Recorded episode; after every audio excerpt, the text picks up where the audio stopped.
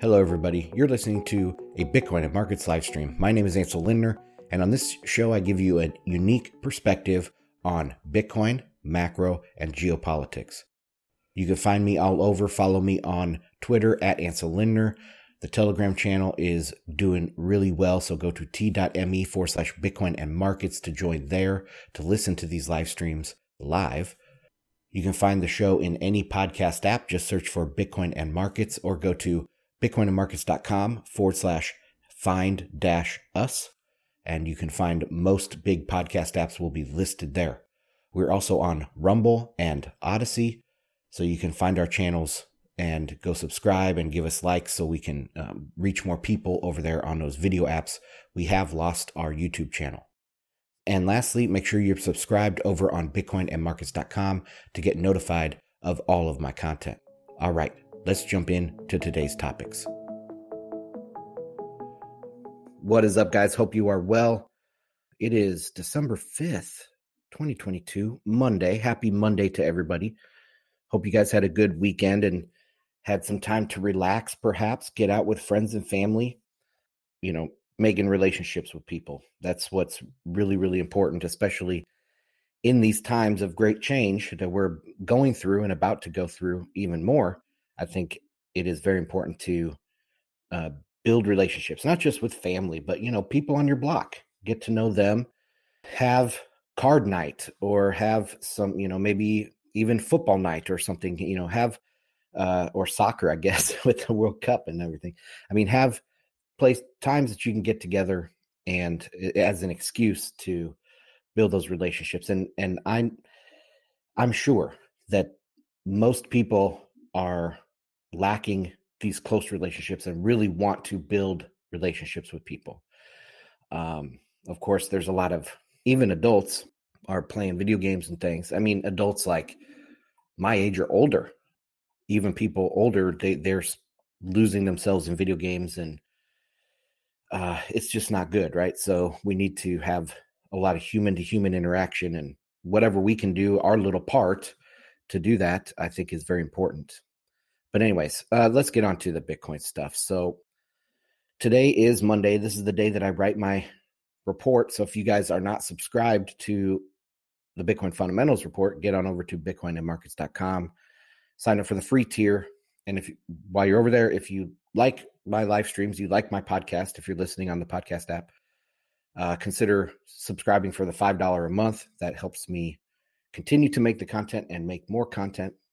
Some big numbers from this last month. So in November, we had we're pushing close to three or four thousand listens a week, and I would like to get that up to man, if we could get to 10,000 listens a week, that'd be pretty awesome. So please share my content around everywhere. Share in the bear, share to your meetups, share to those friends and family that you're spending time with.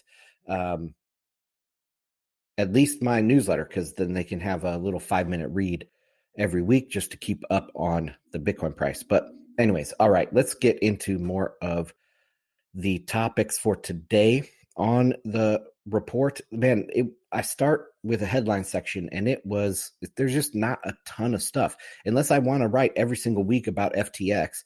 And really, the news for FTX hasn't changed. I mean, some of the panic or some of the concern in the space about the insolvency of players like Tether, like Coinbase, uh, like BitGo and Wrapped Bitcoin, like Grayscale, those things have kind of those those concerns have definitely gotten less and less throughout the last couple weeks. And Sam Bankman is still walking free. Same with that Caroline chick from Alameda. So, you know, nothing really has changed. People are just going to continue to say, oh, he needs to get arrested. Here's another crazy, horrible, illegal, fraudulent thing that he did. And yeah, I, I believe it all at this point. Um, you can't surprise me with the next fraudulent thing coming out about Sam Bankman because, I mean, Bitcoiners have been around for a long time. So if you're new to Bitcoin, um, welcome to the last couple months because it's been crazy. But if you're new to Bitcoin, Bitcoiners have been talking about this for years. Since the very first altcoins came out, they have been labeled scams. And this is just the most blatant fraudulent activity. But just think of all the I think of all of the crap that went on with ICOs. Nothing really came out. There was a few maybe stories, a few projects blew up, but nothing systemic like this FTX thing. So anyway, it, nothing surprises me anymore about that. But I do pull out a few things like Tim Draper. He uh, has a new, just a today or yesterday, a headline came out where he is predicting two hundred and fifty thousand dollar Bitcoin by the end of next year. It's possible, man. It's very possible. Uh, somebody in the Telegram, let me find that comment, made a good point. Okay in regards to this Tim Draper story that I posted this morning. It was Reed said, Everyone seems to think that the suddenly part of the adoption curve is right around the corner. When the dam will break is perpetually 12 months out. I mean, that's true. There is an S curve of adoption, though, if you look at like active wallets with o- over one Bitcoin or those types of metrics. We just talked about Willy Woo's chart the other day where he showed you know in the first six months there was a thousand users then in the first five years there was a million or something like that and then in the, the next few years it's gone up to 300 million so like there is a really fast adoption curve happening and you can have like these periods of course where you have manipulation uh, short-term manipulation where you have cycles right booms and busts but if you took a long term moving average, it's still going up almost at the, probably the same rate that it always has. I mean, the first couple years were extremely fast for price to move up from zero to $32 and then to $1,000. That was really, really quick. But um,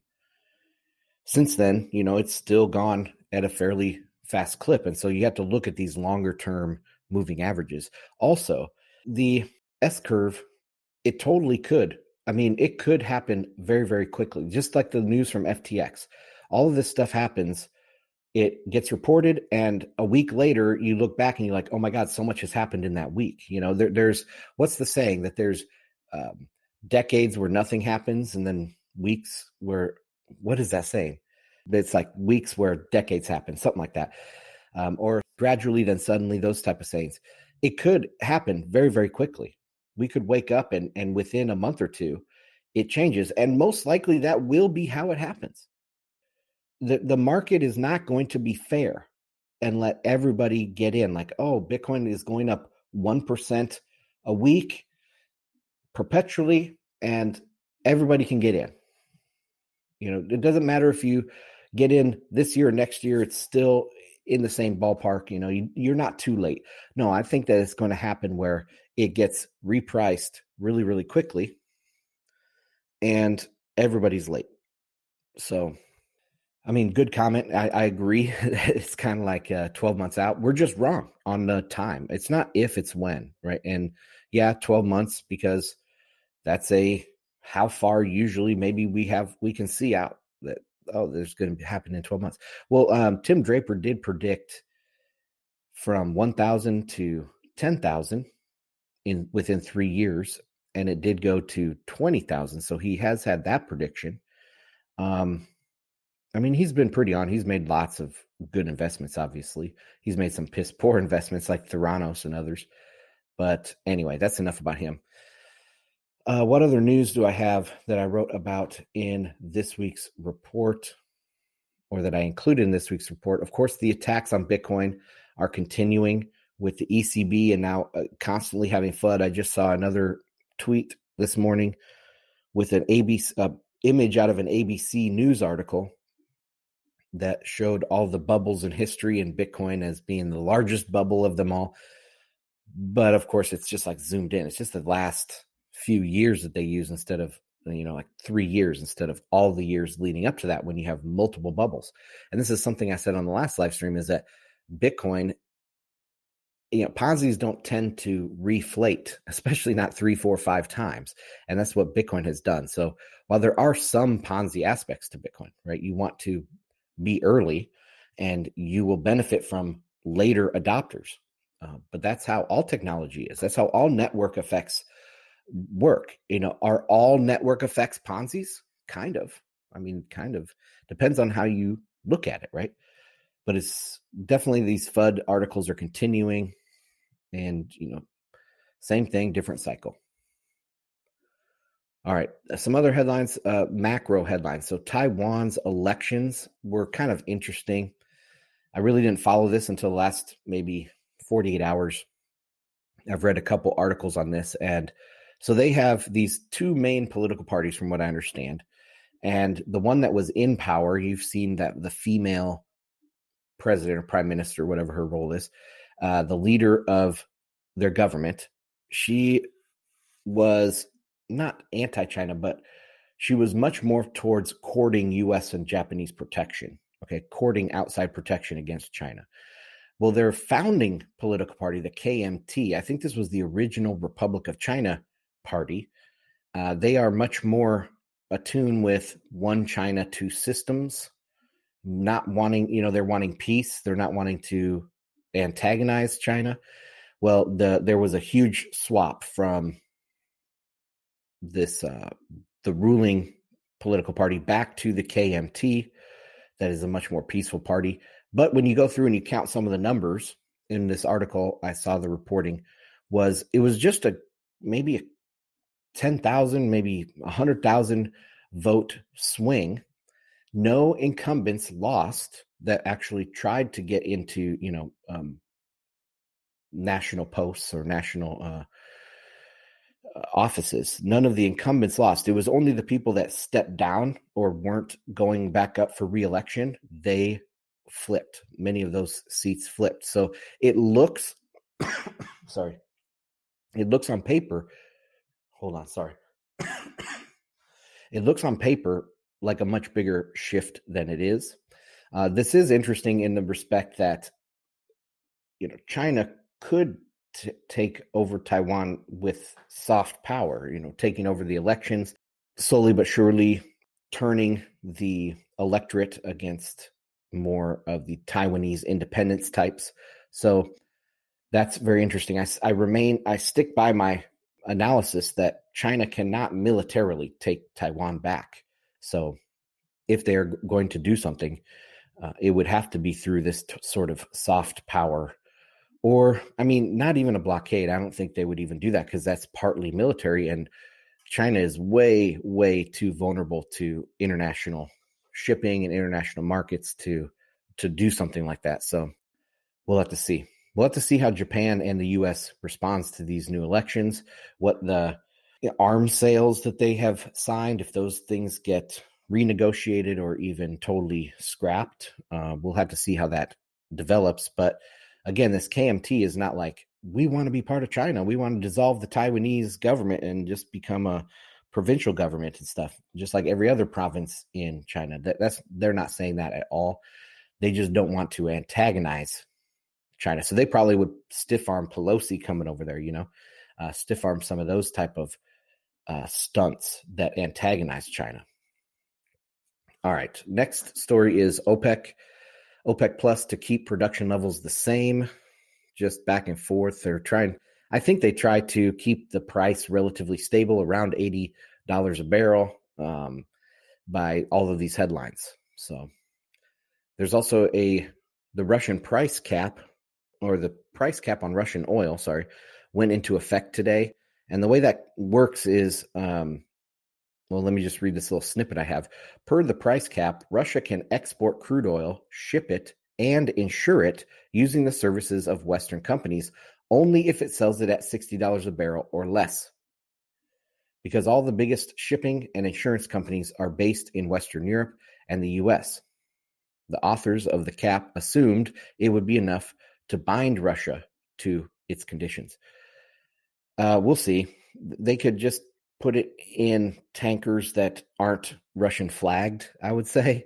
And I saw another story that was um, they're building a secret oil fleet, you know, some some large uh, oil tankers that probably aren't even going to be flagged under Russia. They'll be like Singaporean or they'll be Panamanian or something like that. And they'll just continue shipping their oil. It's just like all these other loopholes that you could drive a, a bus through. Uh, I assume that this will have the same sort of effect that they but they couldn't they couldn't show the world and especially their own people over there that they couldn't agree on a policy like this this was a headline policy that they talked about for months and months i mean janet yellen kind of floated this idea what 6 months ago and so they kind of had to show that they have some sort of consolidarity that they have some sort of their political institutions still work right they couldn't just totally abandon this idea so I mean, I haven't looked at the fine print uh, or the exact wording of this type this sanction here, but the I'm sure there is gigantic loopholes in this. All right, what else do we have? Price section, you'll have to read that. Mining section, a couple news items here in mining. The sales of Bitcoin mining rigs in Russia surge in Q4. A new report by Kommersant I don't know what that is, revealed that sales of Bitcoin mining machines in the country surged rapidly in the fourth quarter, and a trend backed by a resurgent uh, resurgence of demand despite the chaotic price action of the crypto asset. Also, not directly related to this, but uh, still with Russia, Russia's head of Congress Finance Committee said Bitcoin and crypto products will definitely be legal next year. I mean, it is such a good match, a good fit with Russia and Bitcoin. I would assume sooner rather than later they'll come around and they'll at least legalize most activities with with Bitcoin and Bitcoin mining. I don't see that there's no downside for them in my opinion. All right, what else do we have for mining? An article by is it Zach Voell, Zach Voell He's a longtime Bitcoin writer, and he's writing here for Bitcoin Magazine. And this article is Data suggests Bitcoin miners have capitulated. Bottom is close. Uh, generating fear, uncertainty, and doubt around on chain movements of Bitcoin from miner addresses is a popular pastime for Twitter influencers, and observing miner balances can be helpful. Current data shows notably larger balances compared to just a month ago. In short, net selling activity by miners appears to have subsided, and their stockpiles of Bitcoin are on the rise again. So, this makes me think uh, what I have said in the past about this on the, on the newsletter. I don't remember talking about this on the podcast or anything, but they're going to streamline their activities right? So the initial acute financial stress of these miners has subsided and they're getting back to stacking with their more streamlined business. That's good. That's good. That that does mean that these capitulation events might be shorter of shorter duration in the future, which will lead to less volatility in price, et cetera, et cetera. So uh, as Bitcoin matures, as Bitcoin mining matures, there there's going to be less and less volatility in the Bitcoin price and Bitcoin operations and Bitcoin profits and, and everything. So this is an interesting angle to take. All right, what else? We just have one small Lightning Network article. You guys can read read that newsletter if you want to get that. Let's get into the credit thing. So over the last couple days, I've noticed a couple posts about Bitcoin and credit, and I've talked about that quite a bit here on the podcast, but th- this is an angle not from understanding credit in general. And like I've talked a lot about deglobalization and credit markets and how Bitcoin will react to the declining system as it is, how Bitcoin will work itself in. But this is more like from a Bitcoin future perspective, what will credit look like? And the first thing I posted uh, was a tweet from John at Swan. I guess he works for Swan Bitcoin. And he was talking about George Gammon and Jeff Snider. I have not listened to this interview, but I will as soon as possible. In the latest convo between George Gammon and Jeff Snider, George gives us the following example A total of 10 gold coins exist in an economy. Alice agrees to give Bob wheat in exchange for a gold coin. But instead, both sides of the exchange happening now. But instead of both of the sides of the exchange happening now, Alice gives Bob the win- the wheat now and agrees to accept the gold coin from Bob in a year. George and Jeff both say that this is an increase in the amount of purchasing power and therefore an increase in the total supply of money. The scenario they are describing is actually commodity credit, and it does not result in an aggregate increase in purchasing power, nor an aggregate increase in the total money supply. Proponents of Austrian economics have no issue with commodity credit. Okay, first off, this is not commodity credit necessarily. Just because they use the word gold and talk about gold coins doesn't mean it's commodity credit. So this guy, Bob, who has to pay in a year's time, um, he can make 15 of those promises. A million of those promises. Let's say he makes one promise a day for a whole year, 365 promises of one gold coin. But he doesn't even have the gold coin. Right? That the amount of promises in the um, economy expands. It has nothing to tie it to savings whatsoever. So how does this you know commodity credit is savings credit like credit that comes directly from savings. When i have an extra bitcoin and i lend out that bitcoin that's commodity credit. But that's not what hap- was happening here at all in this example let me let me continue and then i'll go into some other points george and jeff neglected to distinguish between commodity credit versus circulation credit in their scenario bob ends up with wheat and alice ends up with a paper claim that says bob will pay her a gold coin in a year the total money supply remains unchanged at 10 gold coins. Well, yes, the money supply does, but not the not the amount of circulating gold coins. You know, what if what if he goes out and does a bunch of promises? Yes, that is eventually he will have to default. But it is not like there's think about this. If there's 10 gold coins and it's the same to have a transaction with a gold coin or to promise to pay a gold coin tomorrow, uh, you can have a million transactions in one day for one gold coin. So the amount of economic activity can go up based on this these notional gold coins. Of course, it affects the total supply of money. It affects the total circulation of these promises and all this. So let's continue. The paper claim does not circulate as money. Of course it does. Of course it does. The example that I used in Telegram Sorry, I got to scroll up here. Okay, so the example I use is um, oh, let, let me just finish that tweet before I say mine here. The paper claim does not circulate as money. Why on earth would it? Next time you need to pay a $100 bar tab, try paying with a piece of paper that says your buddy Jim owes you $100. See how that goes. The only way that credit results in an aggregate increase in money supply is if unbacked paper claims circulate as money. Okay. It does. So here's the example. All right, guys, breaking in here on the edit because I didn't do a very good job, concise job in the live stream. But what I want to say here about this John at Swan example, the $100 bar tab, and not being able to use an IOU to pay it, uh, of course you can. What if your, your buddy's last name is Morgan or Rothschild, or you have a little note that says Visa or MasterCard on it? yeah, of course you can use an IOU to pay for a bar tab. That's what we do, actually. And then, of course, that bar owner will take that IOU and then they'll pay their bartender. And then that bartender will take that and pay his rent. And it all happens before any settlement. It's just a balance sheet entry. No, th- this totally circulates. And back to the gold coin example, where Alice is owed a gold coin from Bob. Alice can take that promise of one gold coin and she can go to spend it.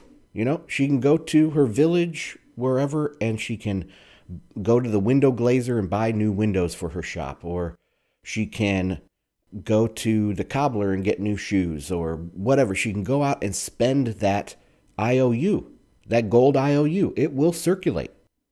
It won't circulate if it's been spent across the world or something, or very far flung places. You can't take an IOU from a person in Jacksonville, Florida, and take it to San Francisco and try to spend it, it's not going to work. That's why the free banking era, there was tons of banks. And they usually would honor people would honor like silver certificates or whatever from regional or local banks only because they were more trusted. It's all about the trustworthiness of that debtor. So, of course, these IOUs circulate. That's the whole problem with them. If there is a problem, if you say there is a problem, that's the whole problem with them. Um, so, there really commodity credit is a weakness. It really is. So, Austrians are okay with commodity credit, but you cannot stop commodity credit from evolving into circulation credit. You cannot stop it. And that is part of the business cycle. I'll also state here that Austrians have a problem with explaining pure credit based money, which is what we have today pure credit based money. Of course, Mises wrote the book on credit and business cycles and all of that. But the way they would explain a pure credit based money is that it would almost instantly collapse. And that has not been the case. We've been at, at least 50 years, if not going back 75 years. There's no fine line here between one and the other. It's uh, you know, an evolution towards pure credit-based money. But it's still going, right? And it's not inflating, it's actually deflating at the end of a credit cycle. So, Austrians have a big problem explaining that. So, what does the future look like? Well, the future is going to be a spectrum. It's going to be a spectrum of some more credit worthy banks being able to leverage their deposits more than other banks that are less credit worthy. You know, if your bank has a Morgan on at the end of it, it's probably going to be able to have more fractional reserve. It's going to have, create more circulation credit, be able to support more credit carrying capacity than just a local bank, or maybe even a bank, say, in Brazil or a bank in Thailand or something. They are all going, it's going to be a spectrum. And it will be competition. And Eric Yakes gets into that here in the next section. So let's jump into that. All right, so that's the first thing, and the second thing was um, this Yakes. Let me get bring this up. So Eric Yakes met him at a Bitcoin Day event, but uh, he he has this little handwritten image that I also put in Telegram, and he says uh, credit will exist on a Bitcoin standard, but the ability to run a fractional reserve bank will be very challenging and potentially not possible. His reasons are number one, Bitcoin and the Lightning Network solves a lot of problems that credit monies served historically. This is a very good point, okay? Because one reason why there is so much credit, there is a need for so much credit, is because of we can't send money over communications channel, right? So you needed to have these book entries that these banks had, trusted third parties had, and you had so you had to have this derivative of money, which is which is credit. So you could pay these long distance things, or you can even pay online or whatever. So there was a need for this credit to be built into the system. But with Bitcoin and Lightning, that need is much less. That's a very interesting point. Okay, number two, credit itself would be significantly less on a Bitcoin standard as it will be deflating. Oh, deflationary. So true. But that doesn't mean I understand this is the main point, but that doesn't have anything to say about credit. Um, it just means that the the credit will i mean it's uh, maybe it's an incomplete thought that the credit will have to deflate or the oh god the credit will have to default on a much more regular basis. And you won't get these gigantic systemic global credit bubbles like we have today because it is deflating. And it'll be even better than gold in that respect because gold had significant periods of inflation, right? All of the like the gold rushes were significant periods of inflation globally. On average, it's like one or 2% a year but Bitcoin won't even be that much. So there will be this um, much bigger force because it's deflationary. It has a bigger force to constrain the uh, buildup of credit in the system.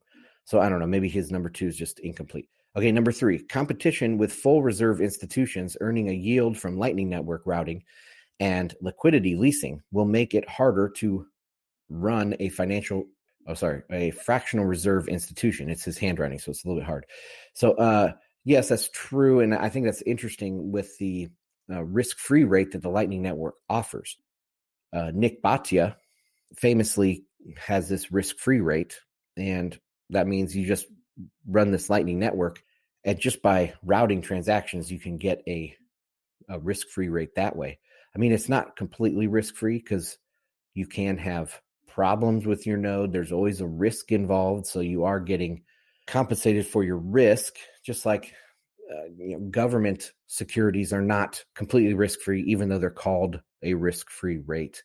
So, uh, but that, that's similar. That they will Lightning nodes and liquidity leasing can take the place of holding treasury securities, which I think is pretty incredible. I mean, obviously not all of the demand for that, but to a, a large degree for any sort of income, right? If you're doing income investing or you're investing for to get dividends and stuff, that would be a very good substitution using the Lightning Network um, and providing the liquidity leasing and all that.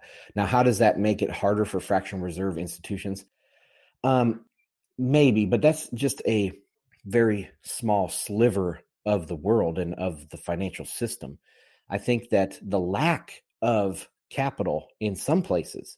So some places today have more liquidity based on the the current system, you know, because there is redistributive effects in the world today based off of the IMF, the World Bank, different types of lending that's forced on people. And so those sources of liquidity will dry up in a lot of certain places in the in the world. And so they will have to rely more on fractional reserve because there will be less capital there. So, eh, it, anyway, I, I, would say that this is not universally applicable, this number three. And number four, uh, information transparency, capital mobility, and leverage scalability for arbitrage trades would make it very easy for competing fractional reserve banks to put each other out of business. This is also a very interesting thing. So, FTX couldn't grow into a globally systemic problem because it's relatively transparent and some you know uh, cz saw what was happening and others saw what was happening and they were able to blow each other up i mean that's a great way to have creative destruction is to have this t- sort of competition direct transparent competition i think that's very very interesting and a good point here by eric Yakes. All right. That's all I have. I'm going to open it up here on Telegram for people to make any comments, say, I'm an idiot, I'm not understanding this, or whatever. Go for it. All you got to do is raise your hand and I'll click on you. While I'm waiting for that, just uh, remember make sure you're subscribed over on bitcoinandmarkets.com to the free weekly newsletter. Comes out every Monday. Oh, and get your entries in if you have not done so. Get your entries in for the monthly pick'em. I extended it for another day because we had half as many as usual entries. The link is in Telegram. All right, no hands. All right, sorry guys on Twitter Spaces, I can't listen uh, to any requests for questions over there because I have a lapel mic on and it's not set up properly for me to hear you. If you want to make comments and stuff, go to telegram t.me forward slash Bitcoin and markets. All right, nobody's raising their hand, so I'm going to call it there. Thanks, guys, for subscribing and listening, taking part in the community, and I will see you tomorrow. Bye.